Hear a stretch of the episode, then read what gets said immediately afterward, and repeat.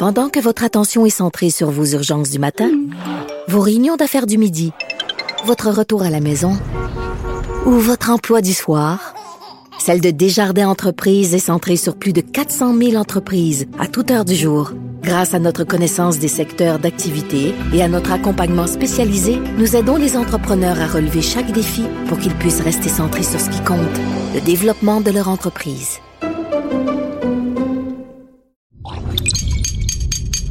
Cube Radio. Salut, c'est Charles Dran avec l'équipe dans cinq minutes. On s'intéresse aux sciences, à l'histoire et à l'actualité. Aujourd'hui, on parle du froid, des vagues de froid qui se multiplient de plus en plus souvent, un symptôme, paradoxalement, du réchauffement climatique.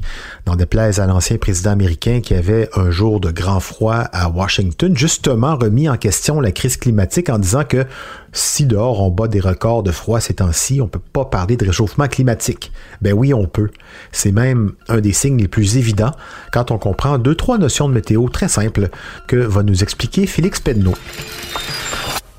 Je le sais, c'est toujours assez curieux pour beaucoup de monde de se faire dire que le réchauffement de la Terre cause des vagues de froid. C'est un peu paradoxal.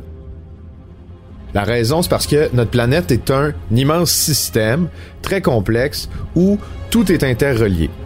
On vous a déjà dit ça, je m'explique. À cause du réchauffement climatique qui se déroule dans l'Arctique, le Québec connaît des grosses vagues de froid récemment. Je vous parle de l'Arctique juste pour situer le problème, mais avant ça, il va falloir se faire un petit cours de météo. Dans notre atmosphère, l'air se déplace en suivant des changements de pression qui sont dus à un paquet de facteurs, notamment l'altitude ou la température. À certains endroits, quand la pression devient basse, il y a des masses d'air qui s'accumulent et qui tourbillonnent pour remonter. Souvent, les baisses de pression amènent la formation de nuages parce que de l'air chaud remonte et condense avec de l'air froid. Ça donne des nuages, donc de la pluie, des précipitations.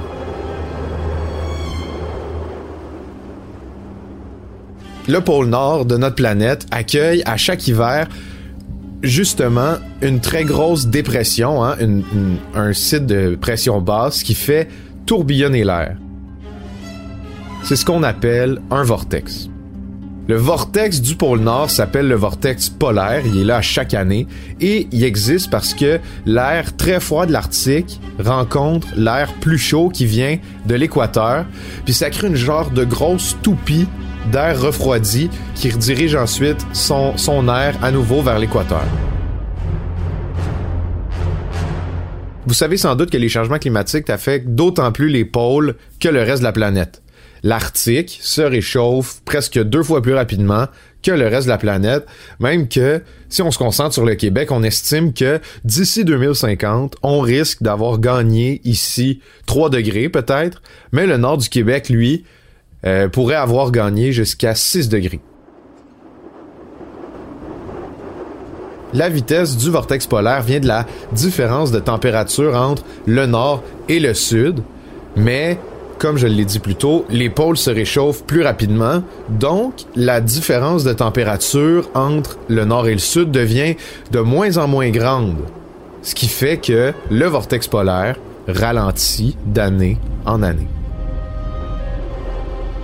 C'est dans ces cas-là, comme ce qui a eu lieu récemment, que des masses d'air froid peuvent, puisque le vortex ralentit, s'échapper prématurément du vortex polaire et descendre vers le sud. Donc, une masse d'air froid arctique descend subitement sur le Québec, par exemple, et nous projette à des températures de moins trente. Lorsqu'il a neigé au Texas l'an dernier, les scientifiques se sont aussi tournés vers le vortex polaire qui se forme à chaque hiver pour trouver une explication. C'est pas anormal que le vortex polaire se déplace parfois vers le sud, là. Ne vous inquiétez pas chaque fois qu'on vous parle du vortex polaire.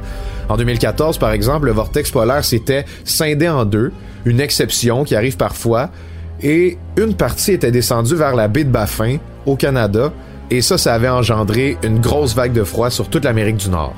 Ce qui est anormal, par contre, c'est que les occasions où ça se produit augmentent, parce que l'Arctique se réchauffe. Nos hivers ne vont pas être épargnés par les changements climatiques, on le sait.